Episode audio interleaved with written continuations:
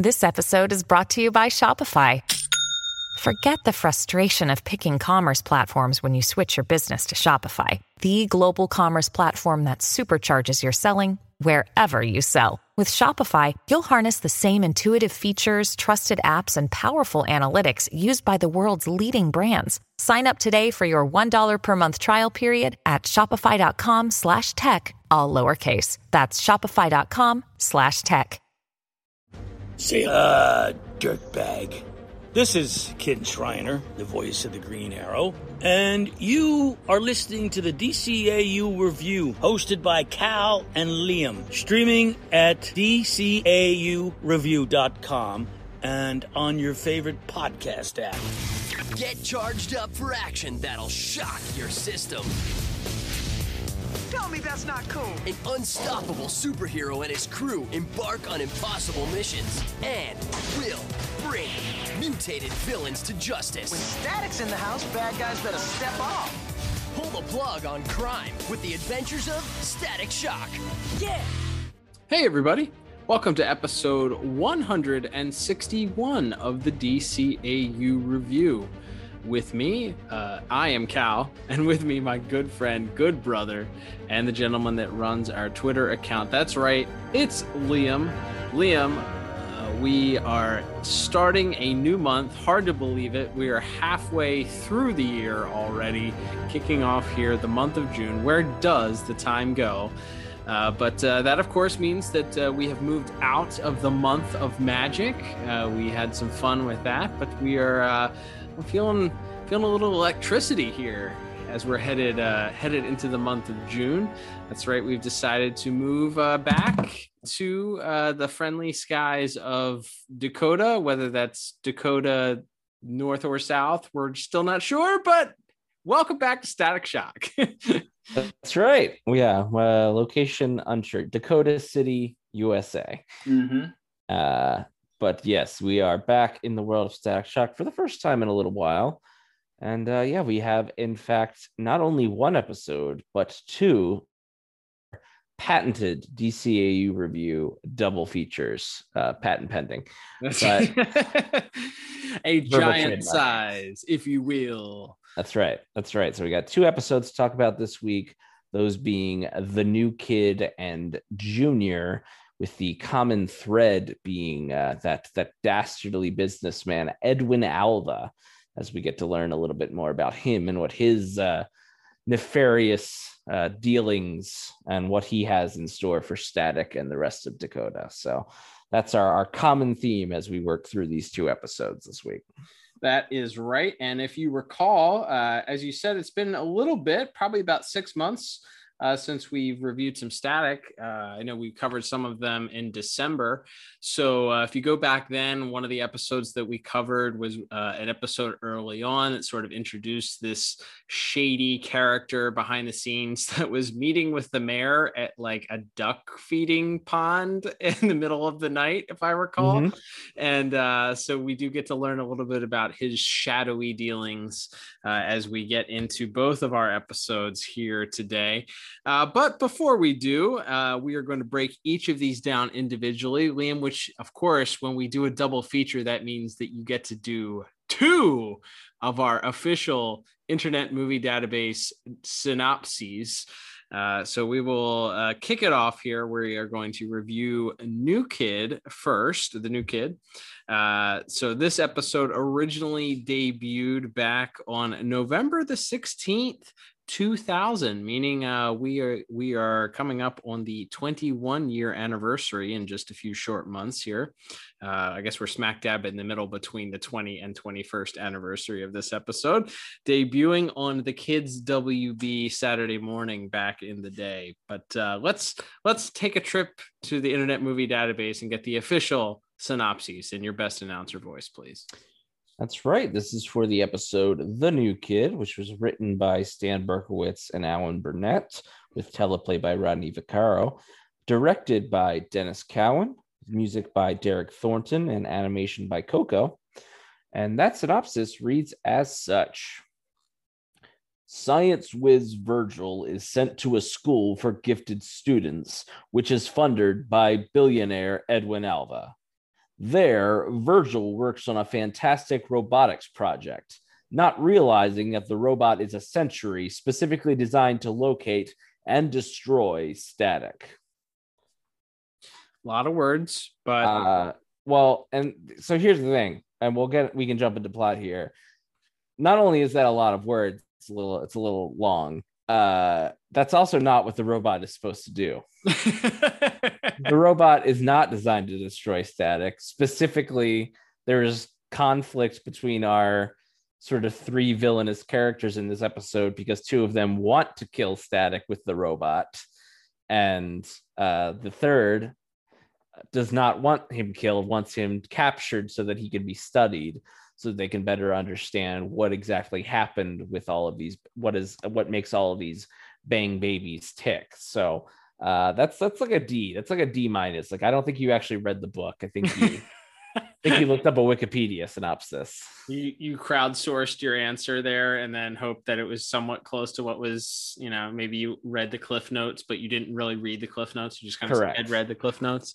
Yeah not not a passing grade for that one at all. Uh, but yeah let's jump into the plot here liam. Uh, so we open uh, and uh, a- as you mentioned here we have static who is uh, excited to uh, to be at school and is called into the principal principal's office after uh, after an amusing little scene where he's uh, failing a cooking class due to over electrocuting the cake he was making, I guess. Which not sure not sure the physics. I'm, I'm not a baker. I'm also not a scientist, so I don't know the physics. We talked about this when we reviewed these back in in December, but uh, they they kind of just made Static's powers do whatever the heck they wanted to. So I'm not sure the physics or the science behind adding electricity to a cake that didn't rise to make it make it rise again and then explode. But sure.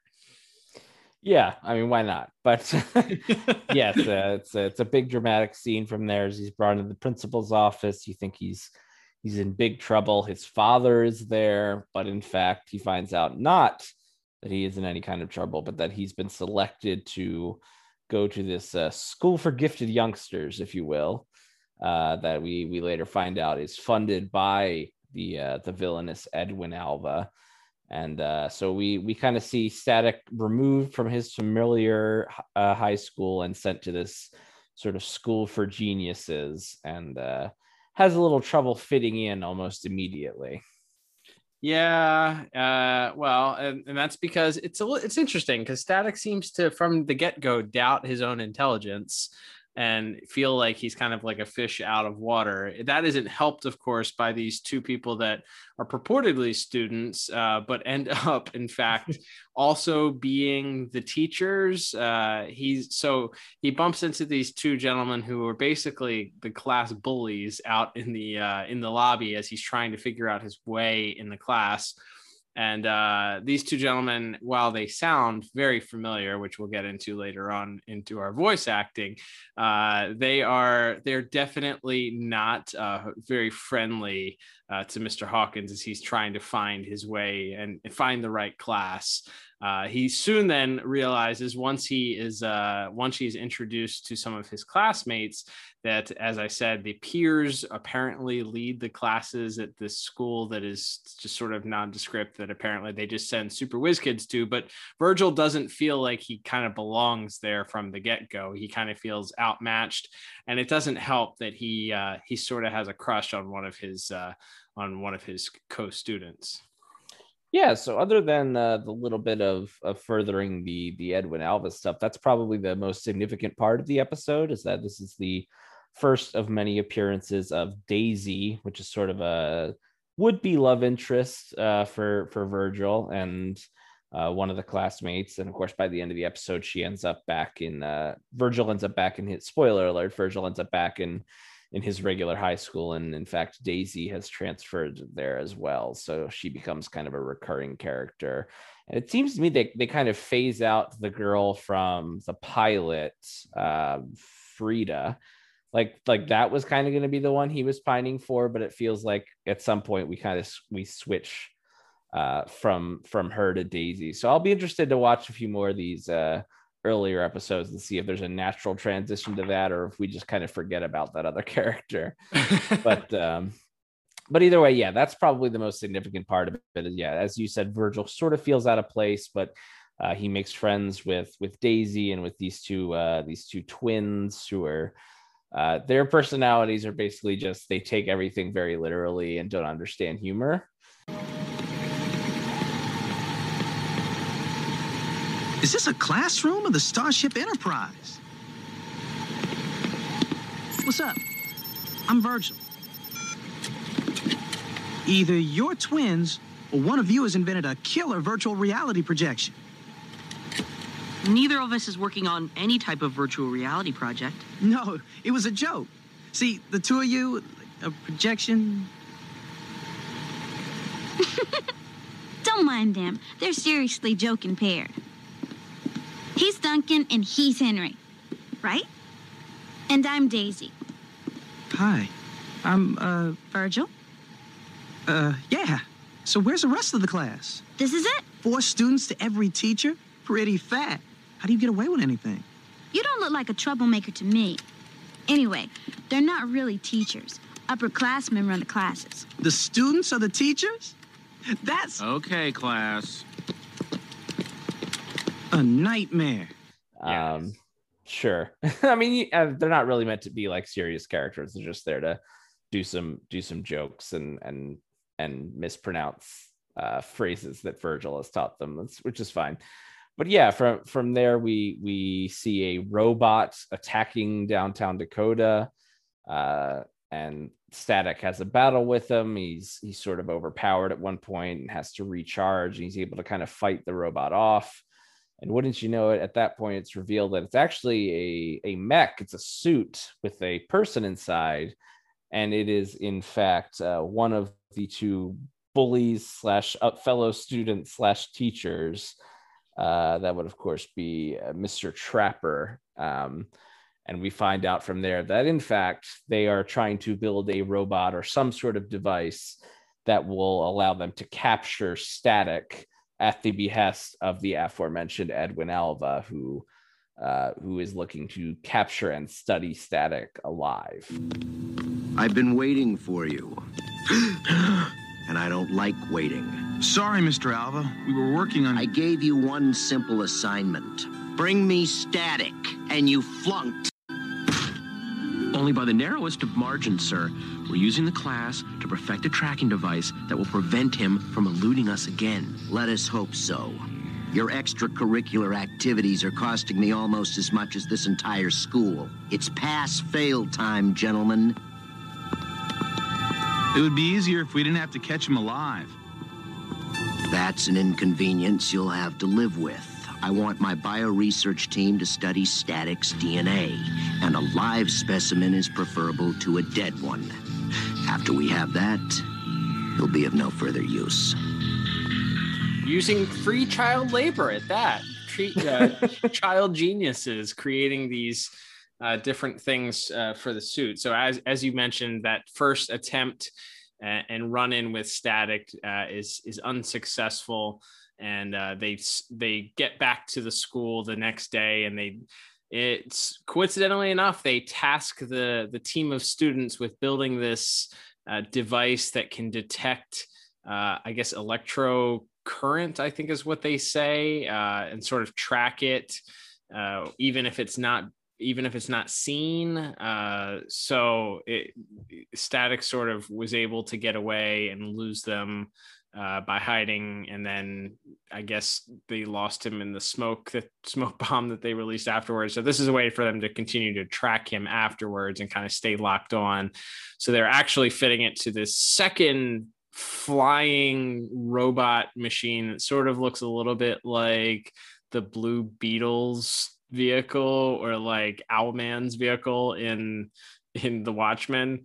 Um, and uh, so they have Virgil. Virgil actually is responsible for building this. They call it the Eye uh, that tracks him, and uh, he they fit it onto this this machine. And uh, Virgil and, and Daisy, Virgil sort of, uh, uh Virgil and Daisy are leaving the school that day, and they happen to see uh, Edwin leaving in his limousine, and Static was unaware at that time that he had uh, that Edwin Alva had anything to do with the school. So uh, he immediately starts questioning some things, and they kind of stumble upon by accident this secret area where uh, Specs and Trapper are working. I think it's Specs is the other guy's name. Mm-hmm. Uh, they're working on this this secret project, and they're they're retrofitting this uh, this eye that Static created to this machine in order to be able to track him.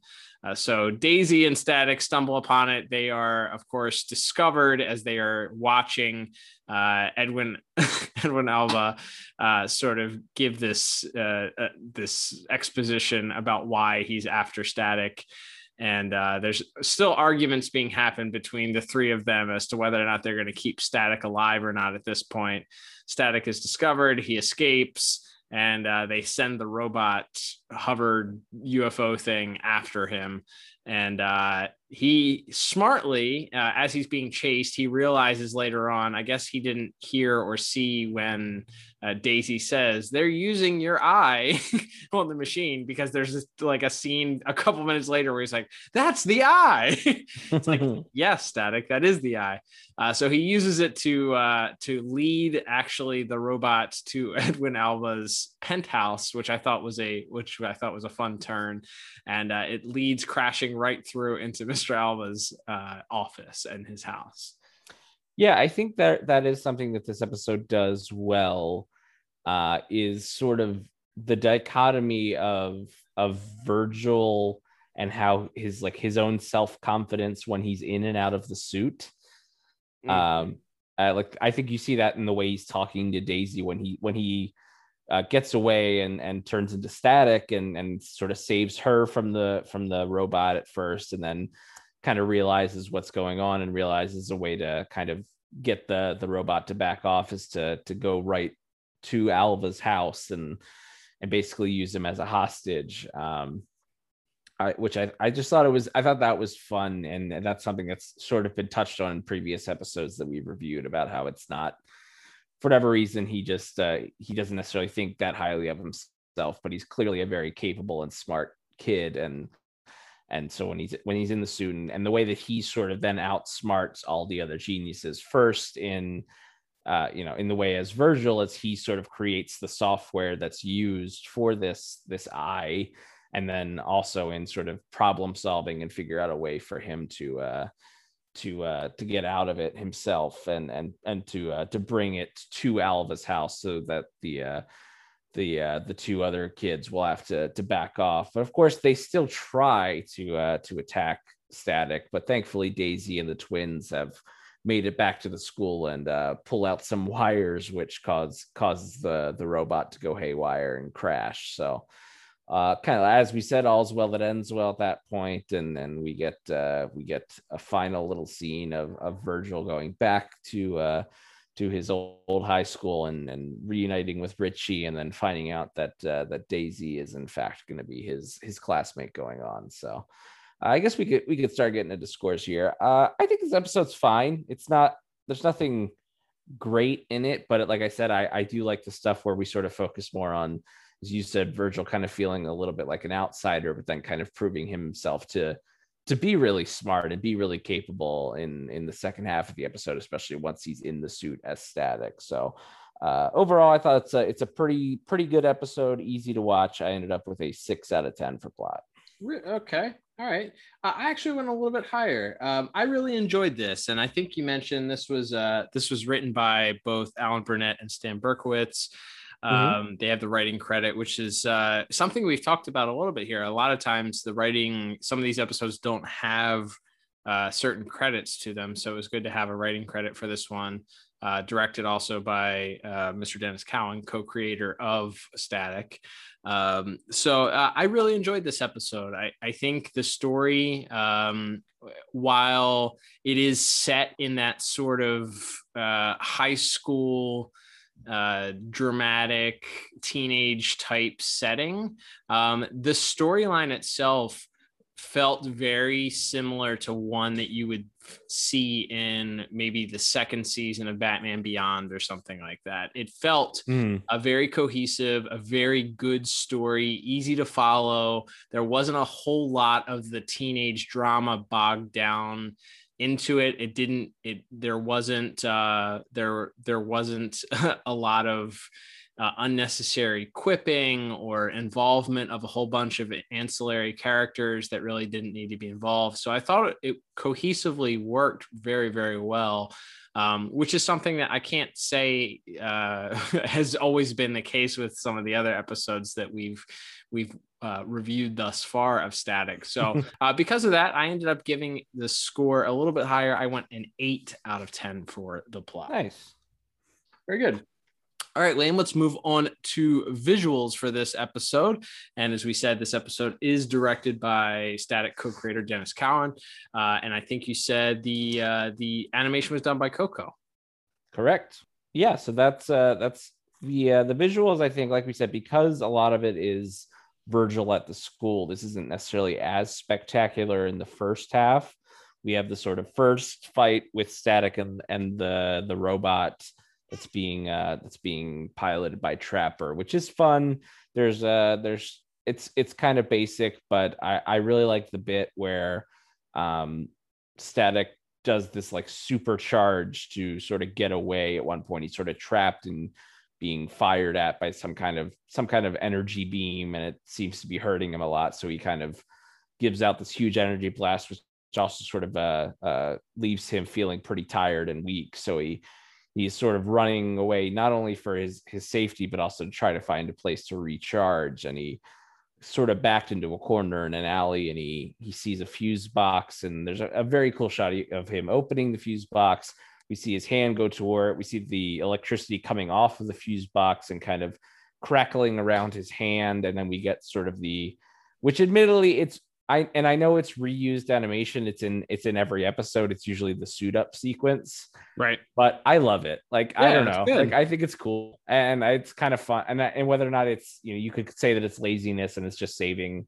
but I think but I think it works really well here, especially where he's he's getting he's back in the fight. So dramatic sort of twist and the the hands start glowing and then he, he's back in the fight and and uh, and I like static using the uh takes like a park bench and uses it to sort of create a tornado to start spinning it around really fast to create a tornado to to uh, dissipate the smoke that uh, the robot uh, creates. So I thought that first fight had a had a lot of fun visuals in it.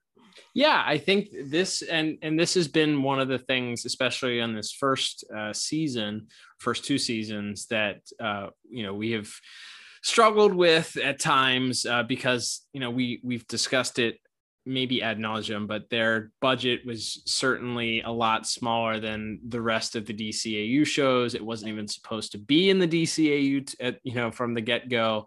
Uh, so it was kind of a very different idea on how to animate this. So there isn't as much cel shading, uh, which at times makes it look a little bit low budget. But I think you know, watching it in crystal clear HD on the uh, HBO Max uh, app. Uh, again, not a sponsored segment, but could be uh, HBO Max if you're listening. We'd gladly take some of that uh, AT&T money. Um, but I think I think it it was just a little bit. I think taking it for what it is. Uh, I think the visuals are very strong for this first season. Uh, so grading on a curve, maybe. I think uh, I think that the that first robot scene was pretty strong. I like that they switched back and forth. You kind of got the robot vision, uh, you know, seeing things from the the robot's uh, point of view at times, using its, its scanning and looking for static. That that gave me some 80s slash 90, maybe some some Terminator, some uh, RoboCop vibes there. And it's funny because Static even calls him term the robot Terminator at one point. Uh, so it gives you some of those those classic tropes of seeing things from the robot's point of view as he's searching for his prey. Um, and then, like you said, uh, statics, the visualization of statics powers, I thought were very strong.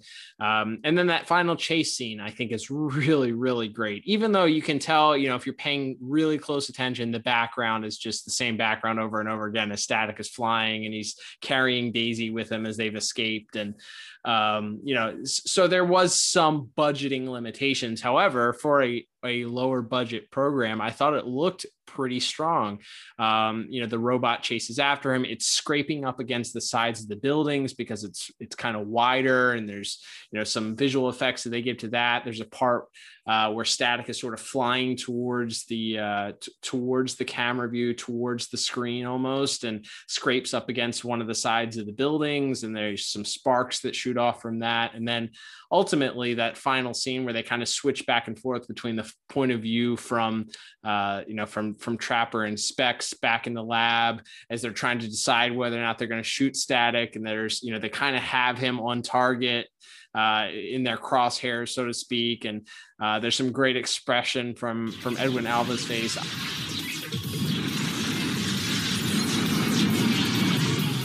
How's it feel, Alva? Back off, fellas, before you hurt your credit card. Do as he says. Shut it down. No, I think I can still stun him.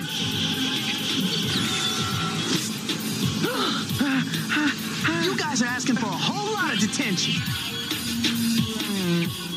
I, I thought this is for the myriad of, of episodes we've covered from this first season that I've been very, very hard on. I thought that this uh, was very, very strong visually um, and grading on a curve. Like it's, it's hard, you know, we talk about, we can't it's hard to grade from show to show, which is why we went from straight up just animation at the beginning to sort of the animation and visuals. We eventually combined those into a category uh, to kind of help us grade a little bit more when we get into these different shows and the more streamlined from Batman the animated series all the way up to you know Justice League Unlimited. So uh, for those reasons, uh, I thought, uh, and that final chase scene, I think just just kind of put the the cherry on top. I ended up giving visuals and animation a very strong nine out of ten. Yeah, I'm, I'm right in that same ballpark with uh, with an eight out of ten. Yeah, I definitely think those two uh, fight scenes are, are pr- pretty standout, and I, I like the bit where he's where he's kind of carrying Daisy away from the battle, and it's her you know she's looking back at the at the the robot chasing them and see the buildings kind of sweeping and and he's sort of flying through the city and there's some some really cool shots and, and sort of panning and using using some uh, some cool camera tricks to get those different shots. So yeah really really well done. Uh really solid episode. Yeah i agree. All right, William, let's move on to our music now. Uh, music uh, this week. And uh, again, uh, one of the shows that the music has not been uh, fully released as far as soundtrack is concerned. So, um, with that said, uh, music from Static, I have been uh, highly critical of at times. I would say uh, Static tends to do this thing where they throw throw lyrics or or raps into the backing tracks, and I have a problem with that because I feel like soundtracks are not supposed to detract from what's going on. And uh, oftentimes because they're just like low budget ripoffs of like some some other type of song or it's just the same phrase muttered over and over again i find it to be very distracting. With that said i think this episode also uh, does not have that issue. There's not a lot of I, I didn't I didn't detect uh, any other than the static theme. Uh, I didn't detect very many uh, words uh, accompanying the music in the background, and I, I thought actually that the music really uh, really added to the atmosphere for this week's episode. Yeah, no, I th- I think the music's pretty solid. Um, it's there's a few little like random I don't know if interludes is the right word, but like when he when the the bullies trick him, they go like, "Oh, your classroom's through this door," and he goes and they they like put him out through the fire escape. There's just like some random electric guitar. that, and I'm like, that's kind of weird because it doesn't really fit the usual music that you hear in the show. Sorry to bother you. Then don't. Uh, I'm looking for Lab 16. Check between 15 and 17. He doesn't look like he's into double digits yet. Thanks for nothing. Come on, Specs. The kid's just looking for where he belongs. You're right, Trapper. Right in here. Thanks. Hey!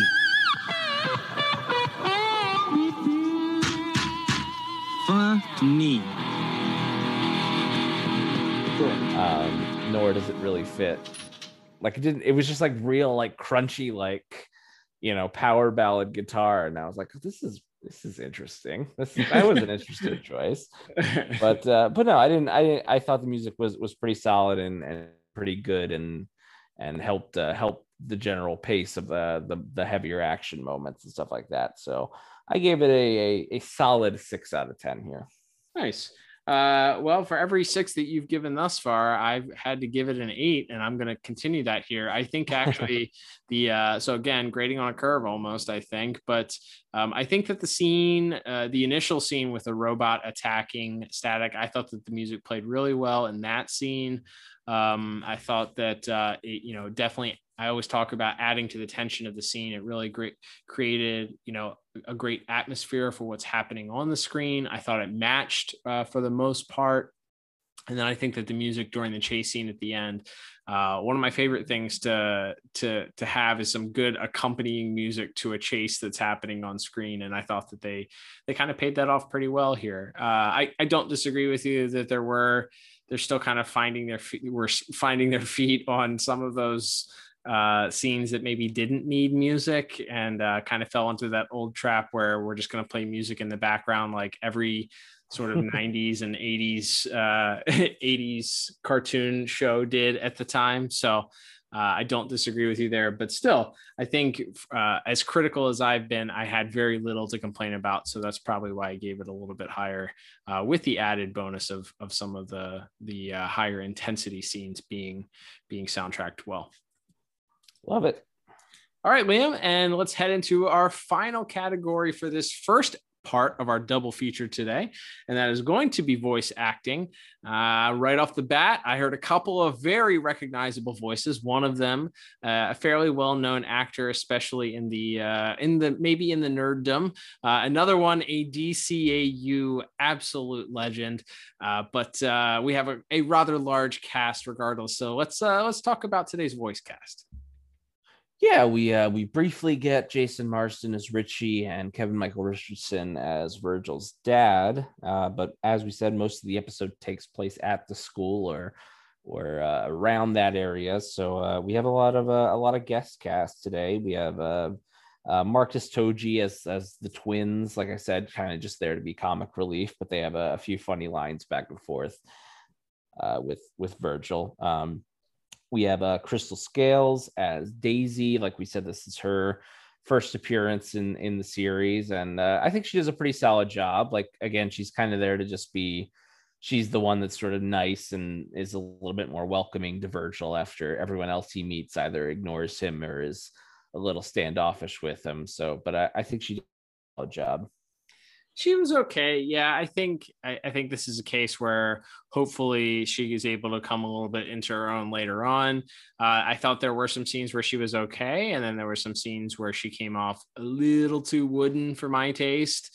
Um, so it, you know, it, it, balanced out into just a, an okay, I think, performance. There wasn't anything super offensive. It, it wasn't it wasn't like Charlie Brown Christmas level of of bad bad uh, line reading, but uh, you know, it's it's it wasn't it wasn't. There were some times where I was like, ooh, that could have used a little like probably a second or a third take if they had if they had their way. So uh, okay, not great. Yeah, I think that's fair. Um, other than that, we have uh, as mentioned, we have uh, Michael Rosenbaum as uh, as Mr. Trapper. So it's uh, obviously this was probably before it was probably around the time he was showing up in like Batman Beyond and stuff as background voice, but kind of probably recorded just pre Smallville and then also pre obviously him being the Flash on uh, on Justice League. So uh, it's funny to hear him pop up in some of these uh, some of these earlier shows because he has a very recognizable voice and he's kind of pitching it up a little bit because he is supposed to be playing a younger character, but it's it, there's no mistaking who that voice is.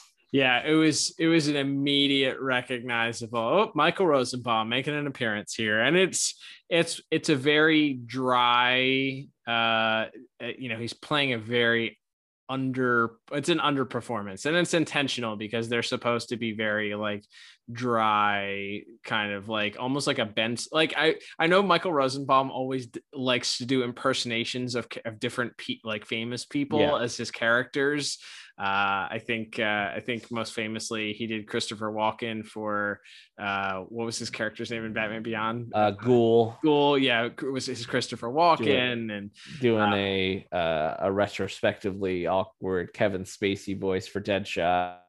Right. Yeah. So he likes yeah. to. So it wouldn't surprise me. I don't know who, if he was doing like a Ben Stein or what, but it's a very dry, very understated performance from Michael yes. Rosenbaum. But it's still very clearly Michael Rosenbaum in in, in his performance. Uh, surprisingly, I I feel like maybe it was just because of the character and who and the type of character that it was. It wasn't super distracting. Obviously, you know the entire time who it is. Uh, but it wasn't it wasn't to me it wasn't as bad as Mark Hamill as you know as Ferris Boyle or one of those other ones that we've heard where it's like ah I just can't hear I just can't get past it. And some of it may be that he didn't have that many lines in this episode. So he wasn't the while he did have some lines he wasn't the main main focus of this. Well uh no as we as we mentioned there's kind of a three-headed hydra here of the villains. We have uh the, his his partner, Mr. Specs, being played by one Patton Oswalt, which is one of those things where the whole time I'm listening, I'm uh I'm watching the episode, I'm like, God, that sounds like Patton Oswalt. And then wouldn't you know it, it for good reason, because it was him. And uh yeah, it was uh I think he does a again a solid job him playing off of Michael uh Michael Rosenbaum, I think is fun. Again, they're both playing these sort of droll, holier than thou uh, stuck up, stuck up, smart kids, and I think kind of their best stuff maybe comes when they're inter- interacting with Alva and uh, and sort of arguing a little bit with each other and with him about uh, about whether or not they can kind of take the shot on static or not, and then and then definitely their their interactions that they they have briefly with with Virgil, I think are pretty pretty good uh, as well. But yeah, it's just funny to see a a, a voice. I, I don't know. I guess at this point he wasn't nearly as famous probably. 2000 um, i guess maybe he was doing i don't know if he had started king i don't know when king of queens had come on yet but yeah. I guess he was probably still doing stand up and and i don't know what else he would have would have done at that point but um yeah I, definitely probably not as famous as he is today for sure. But yeah and then uh, our our main villain of the piece we have uh Kerrigan Mahan as Edwin Alva, and I don't think I picked up on this at all in the in the first episode, and he wasn't in it very much. Uh, but the first thing we covered with him as as Edwin Alva, but he's he's just doing Michael Douglas, like he's just doing Michael Douglas from Wall Street. Right? wow, I did not make that connection until you just said it, but yes, absolutely, hundred and ten percent, really wow. Mind mind blown right here. Very good. Yeah it's uh it's that's that's spot on. It's absolutely spot on. Yeah that and that that's i think when it clicked for me like because i think maybe the first episode we even noticed wow he's, he's really monotone and kind of weird. And then this episode was like oh no he's just literally doing michael douglas and he's playing michael douglas's you know greedy rich guy character from from wall street or whatever. Like this is I think this is definitely intentional. And once once I kind of figured that out, it, I think it actually helped it. But uh, yeah, all, all of those guys along with uh, and, and girls with uh, along with uh, of course Phil LaMarr as Virgil Hawkins slash Static. I think it's a pretty solid episode. Like we said, no, no one's uh, necessarily given a lot of of great acting to do. I think some of the the funnier moments uh, are are really fun. I think the last little bit there when when Daisy shows up at the school and, and Virgil's trying to show off and talk about how the, you know, I know this school like the back of my hand. And then he opens the door and it's a, a janitor's closet. Uh, I thought, I thought, I thought Phil LaMarr's delivery on that was really good. But uh, yeah, for, for all those reasons, I think it's a, it's a pretty solid, fun cast. And I, I came to a seven out of 10 for voice acting. That's right. Um, yeah, and I uh, I went just a tick higher. I went with a uh, with an eight out of ten. Um, I think everybody is is solid. I think that uh, Patton Oswalt and, and Michael Rosenbaum are really good. I think that uh, that Phil LaMarr is exceptional for the episode. Um, I really enjoy his sort of a lot of times the inner monologue that he has that sort of just kind of exposition all the time to everybody and anybody listening. Uh, I I feel like I feel like that can sometimes be a detriment because because he kind of has to just kind of talk in these quizzical almost cadences like he's just discovering things as he's like saying them out loud to himself but I think for this episode, there was a little bit less of that and a little bit just reliance on, oh, Virgil's actually really smart. Virgil figured this out on his own and he doesn't have to voice it like knowing that the people at home had figured it out five minutes before, you know, five minutes before he's voicing this. So, other than maybe the the one time where he's like, "It's the eye," it's like, yes, yes, it is the eye, it is the eye that you created. But uh, yeah, I think it's a it's a solid episode all the way around here. Which uh, I guess Liam will bring us to our final scores for our first episode here in our uh, our bonus uh, or our double feature here. Uh, I think totaling everything up here for me, I end up uh, with a very strong 33 out of 40. What about you?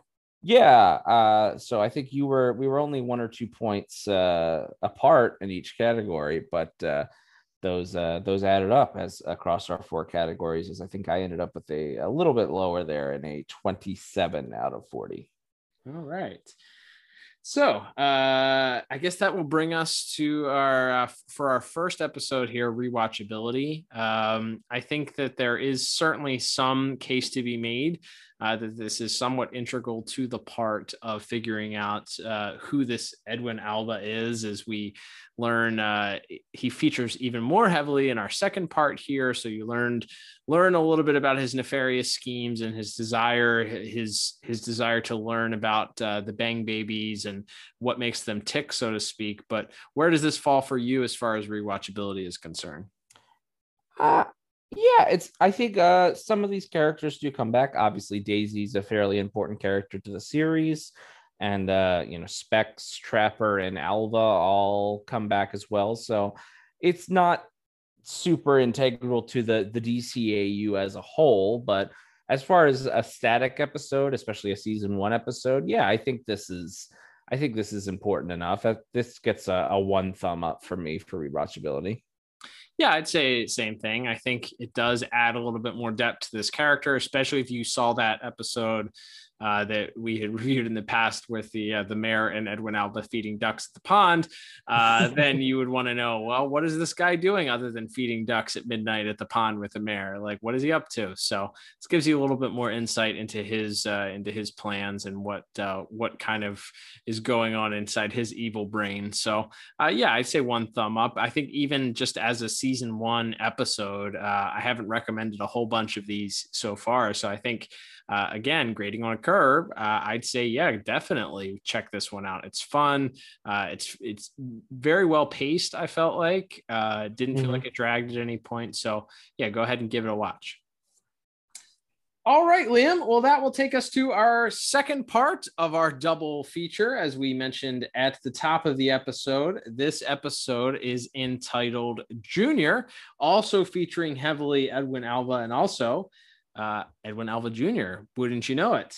Uh, before we get into breaking down our four categories for this episode, which originally debuted on the Kids WB Saturday morning back on February the 10th, uh, 2001, meaning we are coming, we just passed actually the 20 year anniversary of this episode debuting just a few months ago. Uh, let's get the official IMDb synopsis for this episode.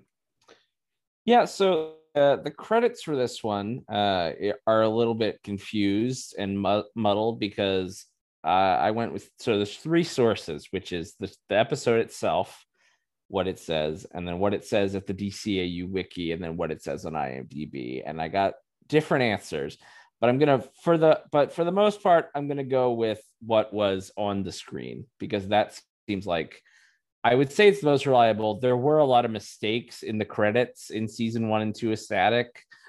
Um, I believe they were mostly fixed for like DVD releases and stuff. Mm-hmm.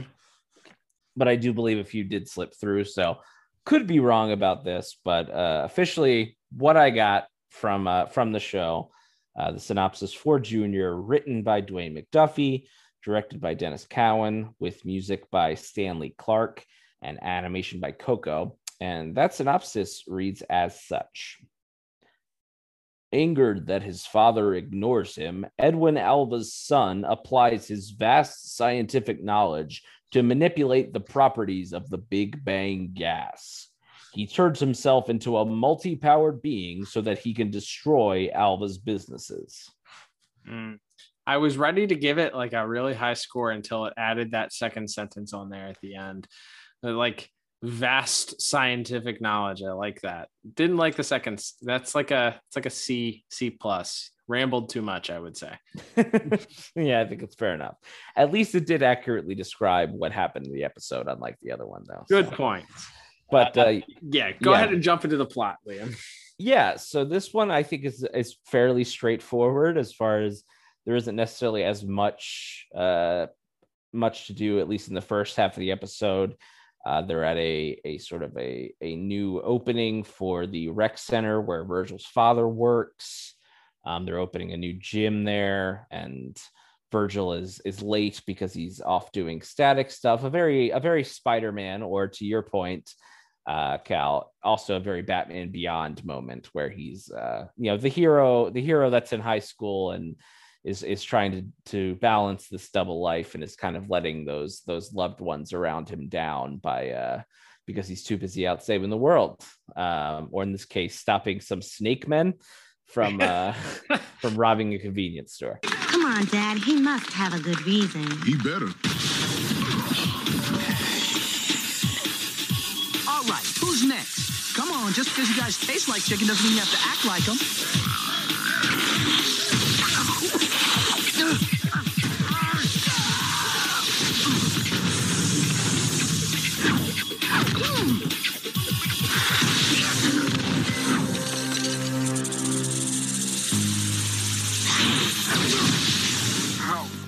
How did you know?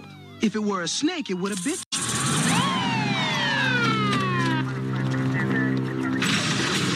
If I were you, I'd charge him with attempted robbery. But then again, they've already been charged pretty good. Oh man, that's right. They are human rattlesnakes with also snakes for hands. Also, uh, yes. very very odd. I mean, kind of a cool looking uh, villain, but they were also wearing leather jackets or leather yeah, vests. Are they, a, are they a biker gang? Yeah. Well, yeah. I don't. I'm not quite sure. How, how would they do the pedals? uh, maybe they. Maybe the. Uh, I don't know. I don't know. Wait. Anyway, I don't know. Anyway, uh, let's not try and figure this out. This phys- the physics of this out now. But yeah, it is a very, uh, very familiar trope here. As as uh, Static is disappointing his father, doesn't show up on time for this ceremony, and then of course, he's has a bit of a conundrum where he cannot reveal the reason why he was late because he was taking on the snake biker gang men. Uh, so what is he to do? But he looks. Uh, his father mentions that in the last couple weeks he's uh, becoming becoming more and less reliable and reckless, and uh, he's not a fan of it, and they're going to have to have a serious conversation. Static uh, is on the phone later on talking with Rich, Richie, uh, kind of voicing his concern and not understanding and how he why his dad doesn't trust him, and he feels like he's earned uh, his dad's trust, and his dad should just cut him some slack. Richie, uh, not being a very good friend here, certainly not being very empathetic, uh, tries tries to decides to side with uh, with Static's dad, which kind of sets Static off. He's not in a very good mood at that point. So he goes out on patrol. And uh, as you mentioned the opening scene uh, kind of running side by side which is kind of the, the tale of this whole episode is the the dynamic between uh, virgil and his father and then uh, edwin alva jr and his dad edwin alva sr and uh, their relationship. So this gymnasium that's being dedicated uh, is by edwin alva. And boy do we have a, a, a maybe a new first place for worst dca you dad here, as just from the get go, he's playing typical like Disney movie awful dad, like overbearing parent, disappointed in his son. And boy, he is not afraid to let him know. I mean, I guess it's apt for what we're covering, but he is cartoonishly mean to his son. like he's so mean. Like not to worry, sir. I've made all the appropriate payoffs. The shipment should. Dad? What? I just wanted to say thanks for getting me out of school for this. I, I really. It's not that big of a deal. Prep school seems to be a lost cause for you anyway. Now, if you don't mind. So? The shipment should be departing Dakota by 1300 hours. The second that uh, the kid walks up to him, he just has this this look of disgust on his face. He just cannot wait to get away from this child.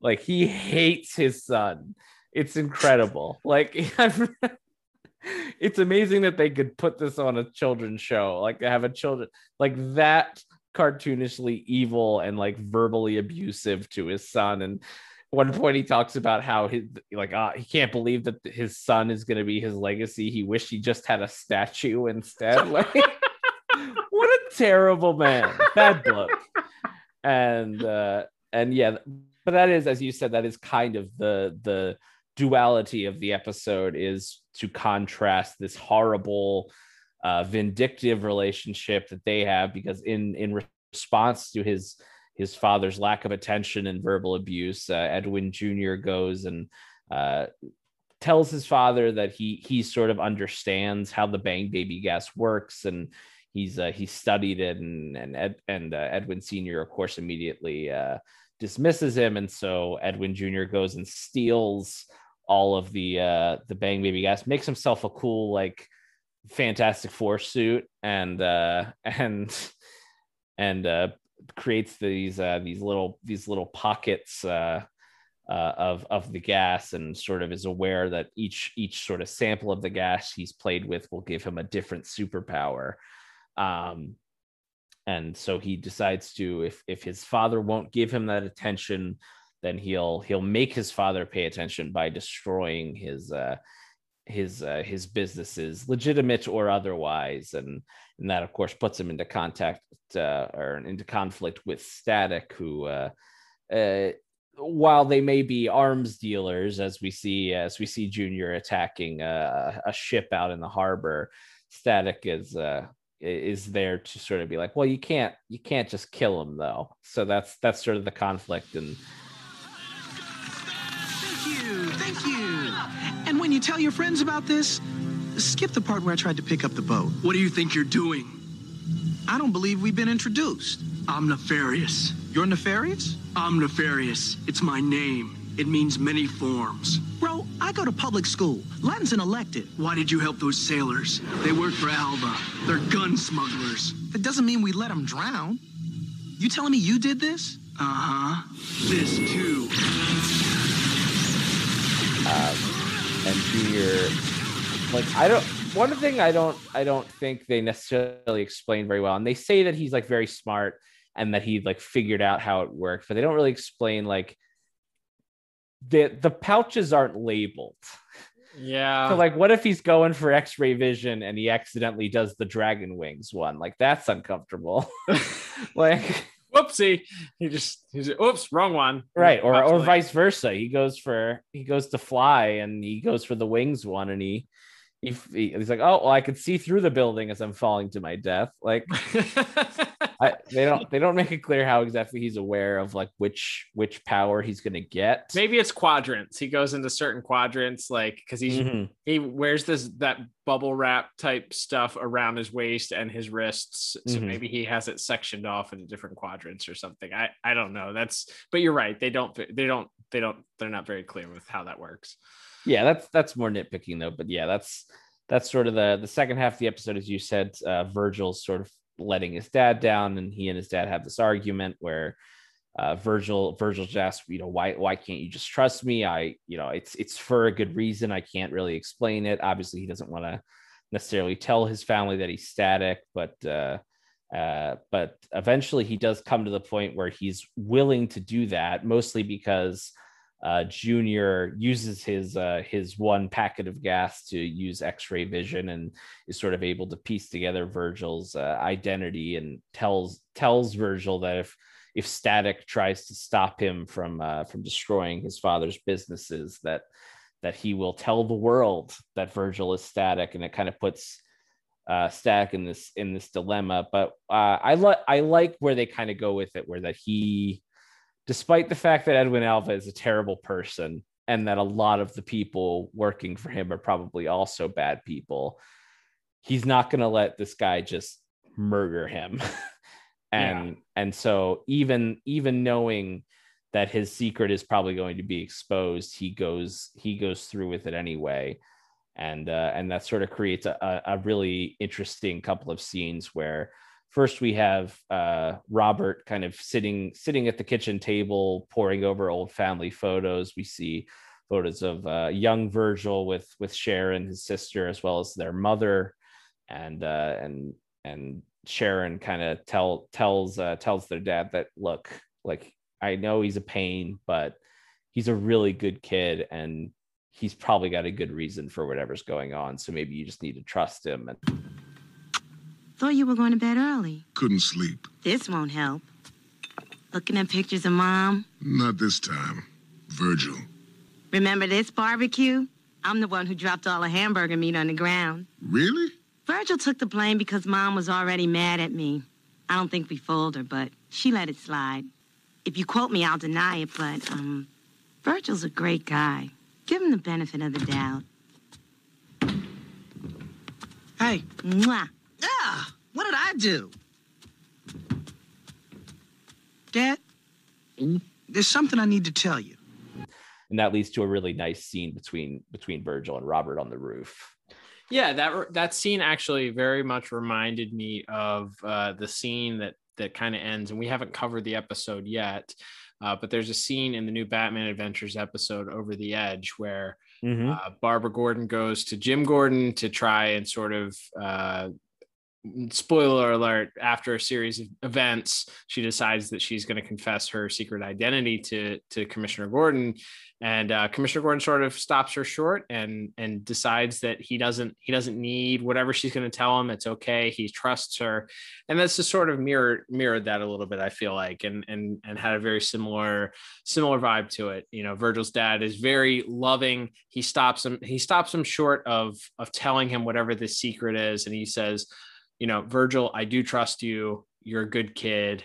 You know, whatever it is, it's okay. You don't have to tell me. You know, I trust you. It's very touching. And it's, you know, again, it kind of directly uh, is uh, runs r- running running parallel to this this relationship uh, with the Alvas, who are uh, you know who are literally warring against each other, and uh, you know to the point where it gets to the point where uh, Edwin Alva sends his own robots to attempt to stop uh, his son from destroying uh, destroying his basically what he believes to be his legacy, and uh, and to stop destroying his his uh, his his wealth and his riches. And uh, you know, it, Edwin or Junior has this conversation with him where he, you know, he tells him that he'll make him a statue out of the rubble of the of the things that he's going to destroy that belong to him. And um, it's interesting because uh, you know, Alva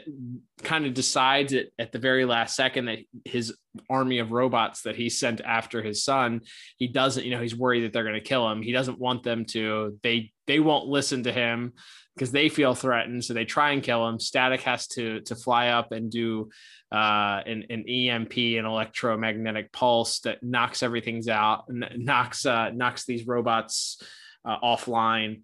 and uh, there's one final battle between between Junior and Static, where Static sort of stands in between them, and uh, Junior still doesn't quite understand. It's the, the old trope of you know why is he protecting him? He's evil. He's you know he's he's bad, and uh, he unfortunately overdoses on his Bang Baby gas and uh, turns himself, ironically, wouldn't you know it, into a statue.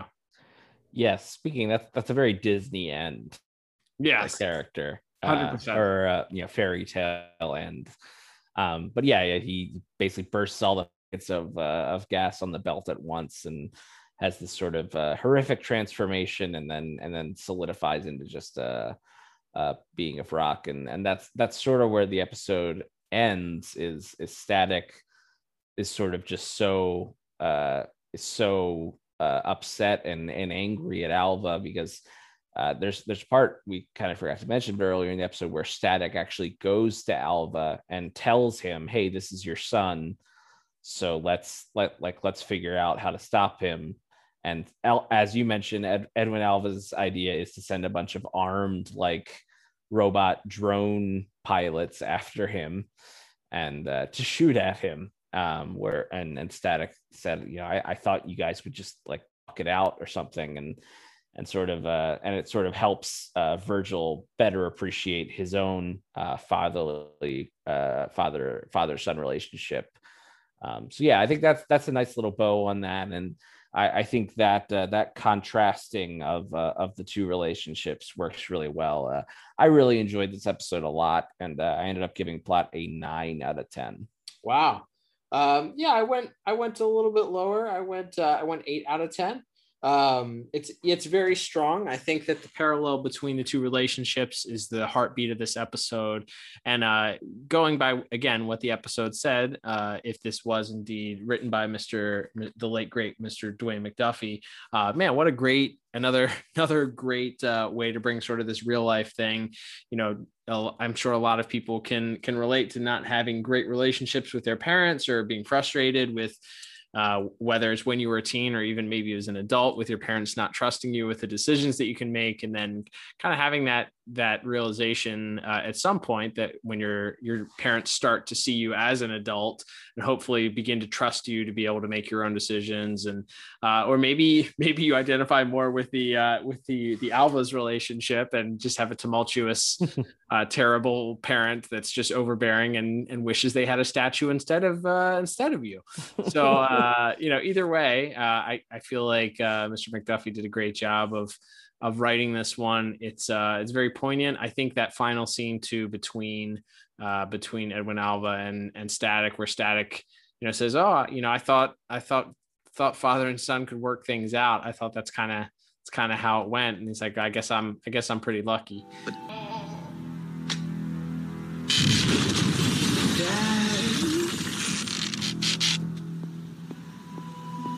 Is he alive? I don't know. I never should have told you. But I thought a father could work things out with his son. Even you. Guess everybody isn't as lucky as me.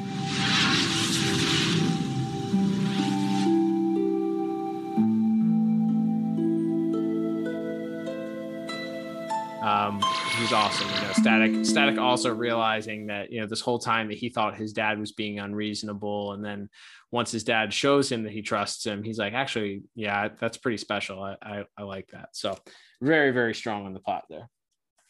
Agreed. All right, let's move on to visuals and animation here, Liam. Uh, so another episode. Uh, this one, as you mentioned, uh, I think for me, uh, most of the the visuals and excitement come. Uh, I guess technically, the snake people at the beginning are are certainly interesting, at least. Uh, interesting visuals, unique characters to look at. Uh, certainly, uh, certainly not quite sure how they were getting around slithering on those tails, but okay, sure, maybe. uh, reminded me a little bit of, of one of the GI Joe villains from the Serpentor from the GI Joe uh, movie from the late '80s, maybe. uh, that's a throwback Thursday if you're not sure of that one. Uh, but uh, yeah, other than that, I think for me the the real standout highlight probably comes from Junior and uh, his his various transformations, which I thought were done, especially again grading on a curve here for season one of Static with a lower budget. I thought that they were done very well. Yeah, agreed. Um, I think they they give him a kind of fun grab bag of of powers, and and they visualize them pretty well. There's one that's sort of just like this kind of strong indestructible type, so he becomes just kind of big and buff. And there's one where he's a, a more of a, a, Hulk type, where he, he's he's a little bit more he's bigger, but he's sort of more deformed, and like you can see like his teeth are jagged and his his head's kind of misshapen. And and then as we mentioned, there's there's ones where he's uh where he's where he's got like these big purple wings on his back and he has like these like vampire ears as well. So they yeah they they did some uh, some creative stuff with those powers. Uh i think probably all the way to the end there when he as we mentioned sort of overdoses on the powers and he sort of starts going through all of these forms in rapid succession and you know turns into turns into the buff guy and then into the the hulk like creature and then into this kind of weird purple monster before you know, sort of spinning around and, and turning back into this uh, the stone version of himself. It's uh, there's some, uh, pretty cool visuals and some some pretty darn good animation from uh, from Koko there as well. Yeah, I would agree. Um, I think uh, I really liked the dragon form that he takes. Uh, you know, that he has sort of these pointed ears and these wings and, and the tail that come out.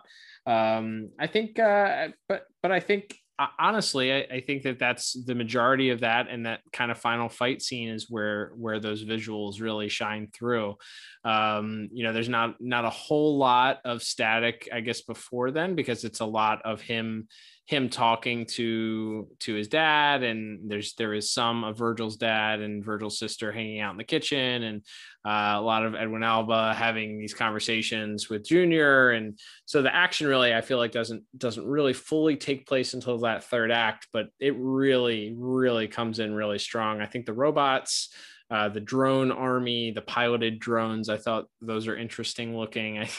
think it is interesting that they went with like this blue and white Fantastic Four looking costume, as you mentioned. Mm-hmm. Uh, but then the gas is like purple. It it that did not. I was just like, could they have made the gas yellow or like anything other than purple. It just is not does not go with the rest of the suit. My man, my man didn't get it tailored properly to check to see what would, uh, you know, to get his uh, his color scheme figured out ahead of time. But um, yeah, I think the visuals are very very strong for this episode, uh, which is why I, I think ultimately that final scene where he kind of overdoses on on his bang baby gas. Uh, again, going with what their limited budget was, and uh, and what they had going here for the series. I felt like the transformation was was something that was pretty interesting because he kind of overdoses on this gas and he switches between six or seven different forms. There's an like an alien uh, octopus looking thing. There's you know he kind of transforms between the other forms that he had taken and then uh, kind of landing on this statue form where he kind of hardens and just freezes there uh, and then the the parting shot I thought was very interesting, kind of letting you know that uh, perhaps this isn't the last we've seen of Junior, uh, because Edwin Alva even asks Static, you know, is he alive?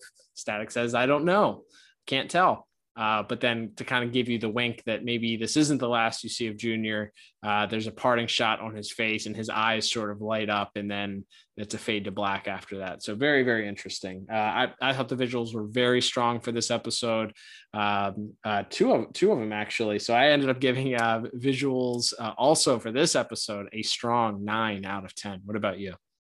Yeah, I I actually gave it the exact same score, a, a nine out of ten. I just think I think a lot of that stuff's great, as as you mentioned, and I think in plot there, the uh, Static doing the when when he's trying to stop the uh, the drone pilots from attacking uh, attacking Junior, and he does this sort of giant electromagnetic pulse, and it, you sort of just see the waves of of electricity kind of go through the city and it shuts down all of the drones and you see all the pilots jumping and parachuting out of them and you see sort of all the lights and all the buildings go dark. I thought that was a pretty cool visual and and sort of getting across how much that would take out of him as well. I think because he's, he's sort of down and on his knees and and and really uh really really worn out after that. So I I, I really like that visual and then and along with all the other things we mentioned about uh, the the various powers of of uh, the villain Omnifarious as he demanded people call him. So uh, uh, I think we forgot to mention that in plot, but uh,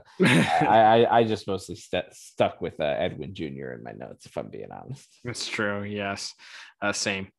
All right, Liam, let's move on to our next category, which is going to be music. Uh, I'm not going to lie, didn't have a ton of musical notes uh, listed in this episode. It kind of took the back seat for me, uh, with the exception maybe of that that final final fight scene between Static uh, and Junior. Uh, what did you have anything that stood out for you as far as music for this episode?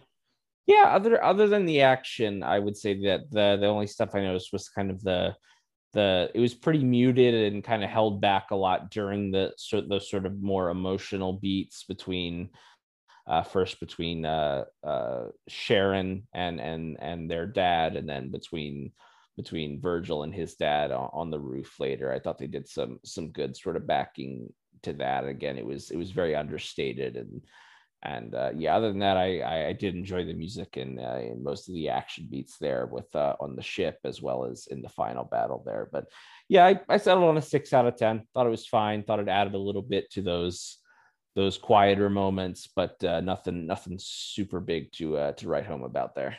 Yeah, I felt like I think rightfully so that this episode sort of relied more heavily on the dialogue.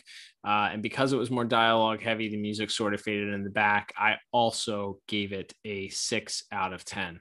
Uh, this wouldn't be opposed, by the way, Warner Brothers, if you're listening, to have some of this early static stuff released because uh, I would like to hear some of this stuff in, in isolation. If not, uh, if not the pieces that have uh, accompanying lyrics, uh, a plus for that. Another episode that didn't feature uh, lyrics in the background, but uh, yeah, would love to hear some of this stuff in in isolation to hopefully appreciate it a little bit more. But I digress.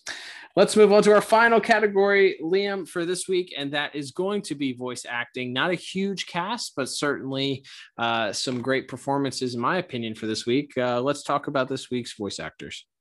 Yeah, before we get into the uh, what I think are the actual strong performers, we have some what I, I guess again maybe weren't as big names at the time, but I think people that you would definitely know as sort of background characters. One is uh, the guy playing uh, Edwin Alva's right hand man that kind of gives him some information in a couple of scenes is Adam Baldwin, who uh, folks would know from The Patriot or Independence Day.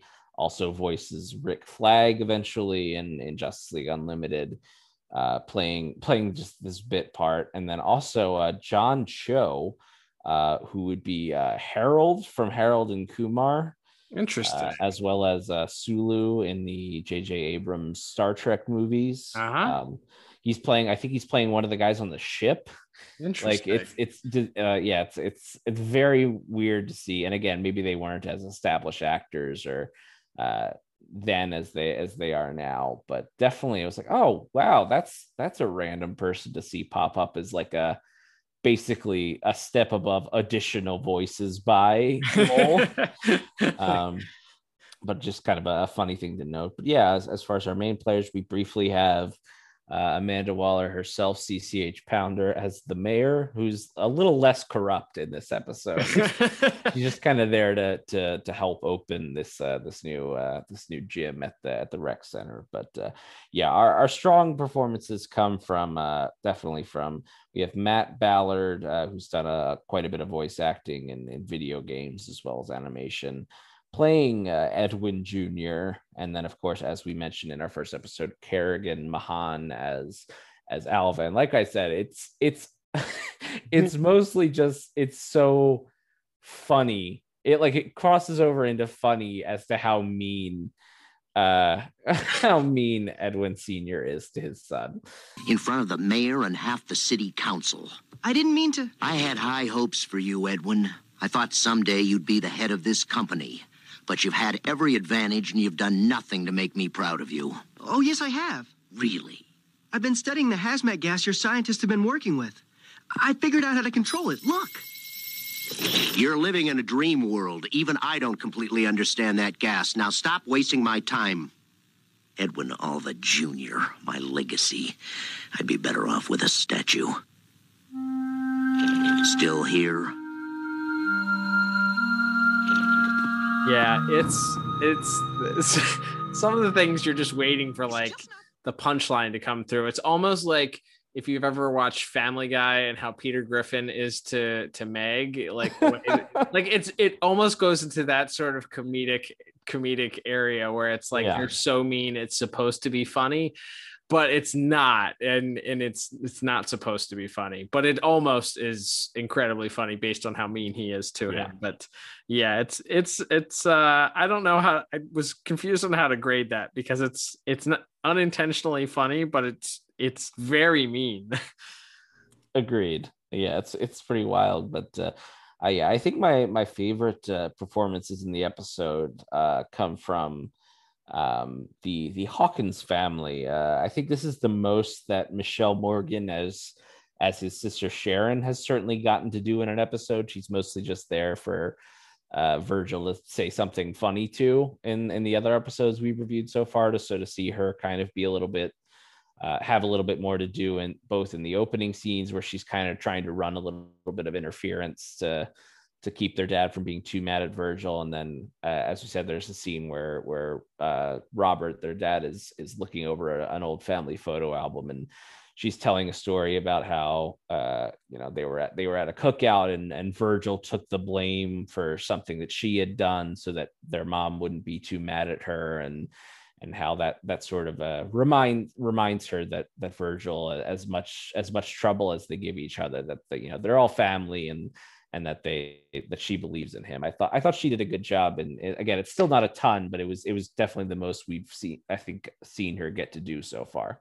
yeah, it's touching. She does get to show a little bit of more emotion. She's less quippy, as you said, less argumentative uh, with Virgil, and shows that she's actually caring and loving, and goes to bat for Virgil when uh, when his dad is maybe doubting doubting his character a little bit. So I did appreciate seeing that softer side of her and and that more loving side of the character. Yeah, and then uh, of course we have, uh, I, like I said, I think the the two stars again doing a great job of contrasting that uh, relationship that the Alvas have. Uh, Kevin Michael Richardson as as Robert, and of course Phil LaMarr again as as Virgil slash Static. I thought they're very good together, both in that first scene where they're having the argument, and then the scene we already talked about on the rooftop. Uh, on the rooftop, um, where where Robert kind of gives him his blessing, and it's such a good, nice moment that uh, that Virgil forgets that he brought him up there to tell him he's static. I know I've been kind of flaky lately, but there's a reason. Virgil, you don't have to go into it. I don't? No, you don't. Because I trust you. You've never given me a single reason not to. I. Look, I know you miss your mother. I haven't done a great job of helping you deal with that. But I've watched you handle it better than I have, frankly. I don't say it enough. I'm proud of you, son.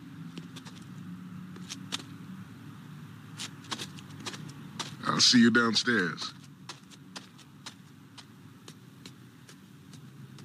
Oh, Dad, wait! I gotta tell you something. And and then it's, it's sort of called away to uh, to action before he can actually go through with that plan. So, but yeah, I I really like their interactions, especially, and, and then and then Phil LaMarr playing off of uh, of the Alvas at the end there, and sort of his just general disgust at uh, what a terrible father Edwin Alva is.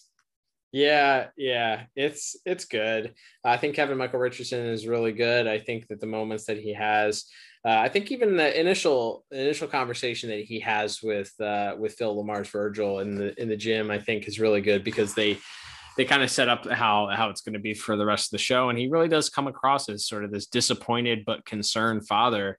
Um, you know, and it it's obviously the stark contrast between the disappointed, concerned and mean father that Edwin Alva is, but Mhm. um, I feel like their their chemistry certainly comes into play here. Uh, his and, and Phil LaMarr's in, in this as well. I, I felt like their performances were both very very strong. Yeah, agreed. Uh, for all those reasons, I ended up at a, a very high nine out of ten for voice acting this uh, in this episode. Nice. And uh, believe it or not, I also gave it a nine out of ten for that same reason. Uh, so we have a very similar scores, almost uh, unilaterally across the board here. So uh, that will bring us, Liam, to our final scores for this week. So totaling everything up, uh, I have uh, for this second part of our double feature a 32 out of 40. What about you? And I am just one point higher at a, a 33 out of 40. So uh, both uh, a lot more in lockstep on, on this episode than we were maybe in the first one. But uh, sure. yeah, as, as we get into rewatchability for the second episode, yeah, I would say, I would once again say this is a definitely a watch for the series. Um, maybe not again. Uh, most of these characters, with the exception of Static himself, don't appear outside of the show, unfortunately. So it's hard to say how many of these episodes really affect the DCAU as a whole, but uh, at least ones that don't, you know, feature other characters like Superman or Green Lantern or whoever. Um, but yeah, I, I think this is really important to the show. Obviously, it's a big moment in uh, for for static not only uh, from a character standpoint but also uh, when alva does come back as well as you know sort of begins a quest to sort of find a way to cure his his son's illness over the next couple of seasons. It is it is uh, spoiler alert it is eventually resolved i believe not until the final season though. So uh, they do kind of uh, draw this out for a while but it's a it's a pretty important moment for for one of the the bigger villains especially of this first season. So i think this is definitely another uh, thumbs up for ability again and yeah absolutely. And i think grading on a curve we look at some of the episodes we've seen in the past uh, I'm not recommending uh, the Shaq Static Shaq episode to rewatch uh, for any reason uh, let alone just for for that. So I think looking at that, looking at this is a, a thread that kind of plays out throughout the show, as you said, is eventually paid off. Um, is pivotal to learning about this main baddie. It, it adds some depth to the character, uh, your main baddie for the season, and in, in Edwin Alva Sr., and uh, certainly adds a little bit of tragedy. It certainly builds on the relationship between Static and his dad uh, which is another important relationship that takes place in this in this series. So yeah, I'd say that it, looking at as far as the grand scheme of things out in the grand scheme of the DCAU, no, it's not pivotal. But if you're watching static episodes and you wanna you wanna watch a good one, uh, I'd say well, arguably, I'd say we picked a good pair to watch this week. Yeah, yeah, I think these are these are both fun episodes, both easy to watch and obviously each only 22 minutes long so it's not a, a big time ask either so yeah i think we uh we we picked a couple good ones to uh to watch and uh looking forward to hopefully finding a few more good ones this month Absolutely. All right, Liam. Well, that will bring us to the end of this week's double feature. Thank you, everybody, for tuning in. Don't forget, you can follow us on social media at DCAU Review, both on Twitter and on Instagram. Liam runs our Twitter page. We love having all kinds of conversations happening over there about uh, the DCAU. Lots of exciting things happening. We have DCAU tie in comics that are releasing left and right. Uh, so head on over to twitter.com slash DCAU review. Follow us there, interact, join the conversation, as they say. And uh, yeah, give us a follow at DC at uh, DCAU review on Instagram. Also posting lots of fun stuff over there as well. Uh, don't forget, you can also support the program if you wish.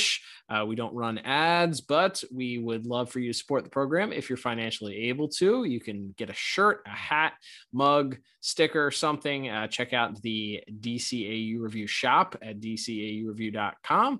Uh, you can also check out the archives there of our previous episodes. And uh, if you listen to us on a podcast app that allows you to leave us a review, we would very much appreciate that. A five star one, if you if you may, uh, if you please, and uh, certainly give some feedback. Let the good people out there in the podcast verse know what it is that you appreciate about our podcast. Speaking of which, Liam, uh, since we are continuing here in the month of June, that means we are going to continue with more static reviews coming up next week. So, why don't we talk about what episode we'll be reviewing on next week's episode? Absolutely. So, next week we are going to be sticking with season one and uh, actually reviewing a, a return of a villain that we spoke about uh, once before, and that will be the return of Rubber Band Man in the episode Bent Out of Shape.